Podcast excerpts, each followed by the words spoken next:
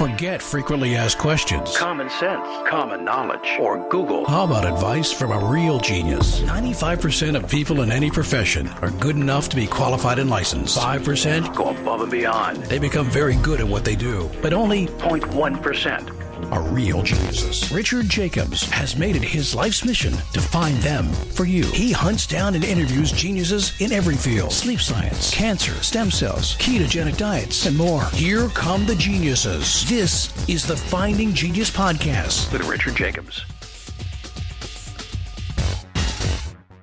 Hello, this is Richard Jacobs with the Finding Genius podcast. I have Dr. Faria Al Sadiq. Uh, she's a medical expert at Biotricity, like electricity, but biotricity. The website is also Biotricity, B I O T R I C I T Y dot com. And we're going to talk about uh, advancements in remote cardiac health monitoring. So, Faria, thanks for coming. Absolutely. Thanks for having me, Richard. In terms of uh, remote monitoring, I, I guess the personal experience, like six years ago, I had uh, my heart was skipping some beats. So, uh, you know, I went to the heart doctor. They gave me like a, a Holter monitor and stuff to wear. And it was like bulky, Right. pain in the ass type thing to wear. Yeah.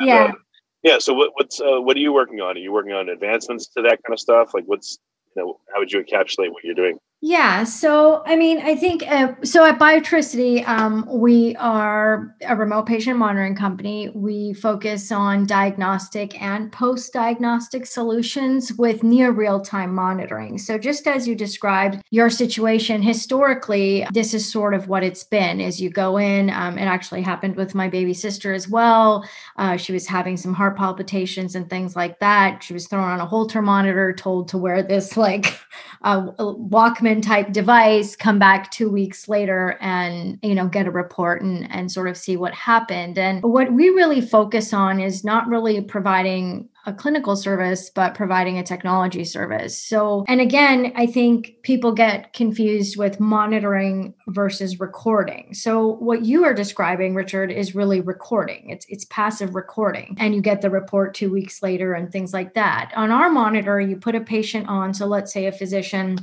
you know has a patient that has some nondescript symptoms. I'm feeling dizzy i'm feeling anxious i'm feeling my heart thumping or i just overall don't feel good. And they've done a 24 hour you know ekg and nothing has shown up. So they say okay well let's put them on a device for you know whatever a week 5 days 14 days. And that device is near real time monitoring. And so if that patient has an event or something life threatening or something urgent immediately that physician is notified um, and told that, hey, you know, this sort of arrhythmia or event came in, this patient, you know, then the doctor becomes aware of what they need to do and either sends that uh, patient off to the hospital or has them come back into the office earlier. And then treatment and diagnosis, you know, you get a head start on it. So that's sort of where our whole niche is right there. Is that data shared with the patient in real time, or would that freak them out? Where they can look and say, "Oh my God, what's my heart doing?" No, so it doesn't. No, it does not alert the patient. Um, what the patient does is when they are feeling a symptom, they can press a button on the device and pick um, what they're feeling. So, for example, we give like a one, two, three, four, five. Like, are you feeling dizzy? Are you feeling whatever? So that if they're having an event, the doctor can associate that with some kind of symptom. And then, if it is urgent, we call the physician or the clinic, and then the clinic reaches out to them because, again, you don't want to freak out the patient and you want the physician to look at things thoroughly before the event, after the event, during the event, and really make a sound clinical assessment. So, is this in use right now in the field? It is. We are in over 100 clinics. We have about, we've done, uh, I think, about 13,000 po- patients so far since we've started. And so it's actively being used. And we are, you know, constantly improving things uh, based on feedback. Clinicians have their own portal that they can log into and they can see all their active studies as well as any um, reports that they need to see uh, for different patients and any kind of um, notifications they've received is all there. Uh, they, they also have an app that they can see it on as well. So, what are some interesting stories and data that's come out of this? I mean, I think the interesting stories is really just related to patient care. There's been at least um, a couple, especially during the pandemic, where we've had a notification come in from monitoring and the patient had a life threatening arrhythmia. Patient was, you know, hospitalized and had a pacemaker put on within, you know, 90 minutes of us getting the notification. And so I think the importance of this type of technology and this type of way to access medicine really is and diagnostics is even more important given the pandemic, as you are probably well aware, heart disease is the number one killer uh, in our country. The pandemic has only amplified that. Elderly patients are now not wanting to go into clinics because of the scare of COVID, because of other chronic conditions that they have. So I think that we've really been able to see the need i mean you know anecdotally you know and you launch and you sort of get into clinics but there's nothing like a pandemic to give you a reality check about the gaps in our system what are the gaps in the system like what have you identified as by having this device so I think the gaps. I mean, the gap is accessibility, right? Um, historically, players in the in the Holter monitoring the M, in the MCT field really they uh, pick healthier populations or states where there's healthier people or populations where they have are states that are highly populated and then they form you know they they set up a clinic or they set up their headquarters and things like that. None of that is something that um, we are really interested in doing. Our job is again we're not offering a clinical service we're offering technology. So it's in, to increase accessibility doesn't matter where you're lo- located in the United States, you should be able to put on a device from Biotricity and get monitored if needed. So, really empowering the physician and the patient to have access to that device, whether we have, you know, a brick and mortar building there or not. So, what does the device look like? Like, how big is it? Where does it go? It's the size of a. It's a smaller than your. I, mean, I would say it's the size of a smartphone, and it it's Bluetooth connected and and works like a cell phone basically. So as long as you have cell phone service in your house or near your house, and you're wearing the device, it constantly sends data up to the cloud of as long as you have it on, it is sending data up to the cloud uh, based on uh, notifications and thresholds that your physician has set. So if you fall above or below that threshold and something is going on with you, your physician is immediately notified and then your clinic, you know, will be reaching out to you. Well, I mean, maybe it might be better to have a redundancy and tie it into like cell networks too, maybe through a smartphone, a pairing so that a Bluetooth gets spotty you know, like I imagine the heart's beating, and what if it goes eh, eh, eh, eh, eh, like a phone call? You know, how do you know that it's not the reception that's causing the strange readings and not the heart itself? So it already does that, and so we don't really have an issue with that. Oh, good. Yeah, it already does that. So we can very easily tell what is not the actual heart and what is sort of movement. I mean, outpatient monitoring always has, you know, like you move you, move a lot, the wires shift, things like that. Um, and it's an FDA approved device. So it's gone through the FDA and their entire database and system of being able to predict heart rhythms and look at heart rhythms at, you know, 99% accuracy and be able to tell the difference from when it's exactly what you said, something like movement or like beep, beep, beep, or actually um, the heart. Okay. What's uh, been the patient experience? Like, what do they tell you? You know, people that have had, let's say, Holter monitors, and now they have this, like, do they tell you they like it better or it's the same or so i think we've heard so i mean they like it better because it's a lot less bulkier than the holter monitor but of course nothing is perfect until you get feedback so we've had feedback on i mean people nobody likes to wear devices with wires i mean that's the, always going to be the feedback that you know if you could make this thing wireless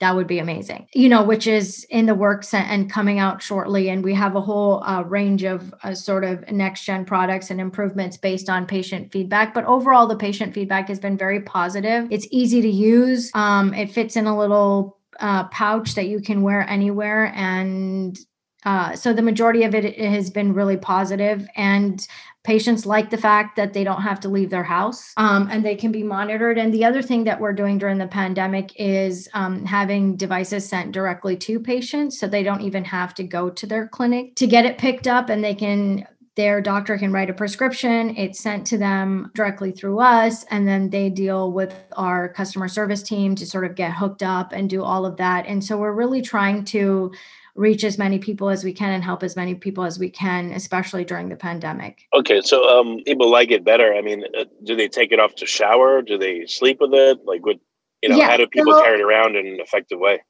If you like this podcast, please click the link in the description to subscribe and review us on iTunes. So they well they have a pouch that they can wear so they it can either attach by a belt clip on their pocket, they can wear it around their neck, they can wear it in the pouch and hang it from their belt. So there's a few different ways to do it. And yes, you obviously you're not going to wear it 24 hours a day. It's not you can't shower with it on. So people take it off to shower, people take it off to charge once a day and so that those uh, activities of, do- of daily living will always happen and so that's why depending on how many hours of monitoring the physician wants we can monitor anyway from from one day or 30 days Oh, okay. And then they come back, they return the device, and then it gets cleaned and ready for the next person. huh? right Okay. What do you see as like the biggest benefit? You know, there's now there's more accessibility, there's better, easier monitoring, but like clinically, what do your clinics tell you? What do the doctors tell you? They what do they um, experience as as they care for their patients? so the biggest benefit is again getting a jump jump start on diagnosis and treatment i mean that's hands down the best stop the best thing because now you can recall your patient sooner you can change their medication dosage sooner you can put them on medication that maybe wasn't working and change it. So that's really been the number one feedback from physicians is really i can actually diagnose my patients quicker and faster and with less hassle and um, bring them back there. And then again we want to expand into sort of the post diagnostic phase and, and the chronic care. So once you get diagnosed, and then after that, to continuously support the patient through managing their chronic disease. So, really, it, it's coming along with the patient along their journey once they have been diagnosed. So, that's the other thing that the physicians really like because we have a telemedicine platform as well. So, they can have the appointment through telemedicine during obviously COVID and then have the device sent to their patient. Any issues or any diagnostics that they're looking for, if it is present in the patient, they can find that out sooner rather than later and then go on and take care of their patient the way they want to. So what's the next step? What's the next iteration to make this even better? So the next step is really again in that post-diagnostic phase where once you get diagnosed on the BioFlux device, what is the next step? So how are you going to now manage whatever heart condition that you have? So we have a platform and consumer device uh, coming out for that, um, which is again medical grade data uh, being available to the patient to be able to say, okay, I've I was diagnosed on this device. I'm familiar with their app. I'm familiar with their software. My doctor's familiar with their software. Now I'm going to use you know the products to continuously manage my condition. I mean we have this for diabetes but we don't have it for heart disease which is shocking given that it's the number one killer. And almost even when you look at diabetes 50% of diabetics have some kind of heart disease going on. So i think it's just as we move uh, the the next step is really to get into chronic care and move that further and focus on following the patient from diagnostics all the way to post diagnostics um, while making it as least cumbersome for the physician as possible. I mean, obviously, a lot of these plans have shifted and changed and thought about with this pandemic that we're all stuck in. And so we're taking all the feedback and, and learning as we go and improving as we go. But that's the main focus. The focus is really to um, help that patient all along the way, not just diagnosis, but post diagnostics. Oh, what about like Fitbits and Apple Watches and things like that? Uh, do you have a piece of the puzzle where you could integrate with them to look at you know chronic situations? Yes, so that will that's already all been integrated. So we have applications like we have a we we had a contract actually for specifically for pain management because they wanted us uh, we had a group that really needed something for pain management and um, that initial platform is integrated with all of that all of the fitness apps and watches um, that are out there i think it's the top five or six but definitely um, fitbit samsung I, the apple watch all of that. So that I, you can't really do chronic disease management without being able to integrate with some of those fitness devices and all of that. And we also have other things that we would integrate with as well or other devices uh, if it's like a blood pressure cuff or if it's something like that really depends on the disease profile. For cardiac of course it would be blood pressure and the fitness uh, devices and all of that. And you know with other chronic diseases it would be different things, but that is all stuff that we believe is imperative to incorporate. You know, for non heart conditions, but mm-hmm. there may, you know, for which there may be a signal in, you know, a person's heart pattern. Yeah. Um, diabetes, I mean, et cetera. Are you uh, looking for opportunities like that where, again, it may not be, you know, your data would be very useful to giving a right. bigger picture of what's going on with the person, but it may not be specifically just heart related. Right. And so that's where the chronic disease um, piece comes in. And with chronic care, it's really two or more chronic conditions. Um, that is how the reimbursement works as well. That is how things are managed. So it's really designed to, depending on what your primary condition is, that is how your display would be, and then what your secondary conditions are. And so your physician would get a report for everything. So it wouldn't be just cardiac focused or just diabetes focused. It would still get everything they need to see for whatever conditions you have. If you have absolutely no conditions, then you can use our consumer um, facing device if you just want to monitor your heart and all of that just for the sake of monitoring it and wanting to know like if you're a fitness guru or something like that and you just want to know some extra information or you're really into the quantified self then you can use the consumer facing product and and monitor yourself that way. Um, but that really doesn't have anything to do with interfacing with um, clinics and other things. Okay very good so, what's the best way for people to find out more about biotricity and uh, you know see if their doctor is using it? Where can they go from here? Um, I think the best way is to well visit. I encourage them to visit our website at www.biotricity.com and sort of check things out and see what. And you can just ask your physician um, if they're using it. If they're not, we have a number, uh, one eight hundred number, a customer service number on the website, as well as you can email info at biotricity.com if you want your physician to look into it. And then somebody from our team will reach out and kind of connect with them and walk them through whatever they want to know. Okay, very good. Well, Faria, thank you for coming on the podcast. I appreciate it. Yeah, absolutely. Have a great um, rest of your afternoon and, and thank you for having us.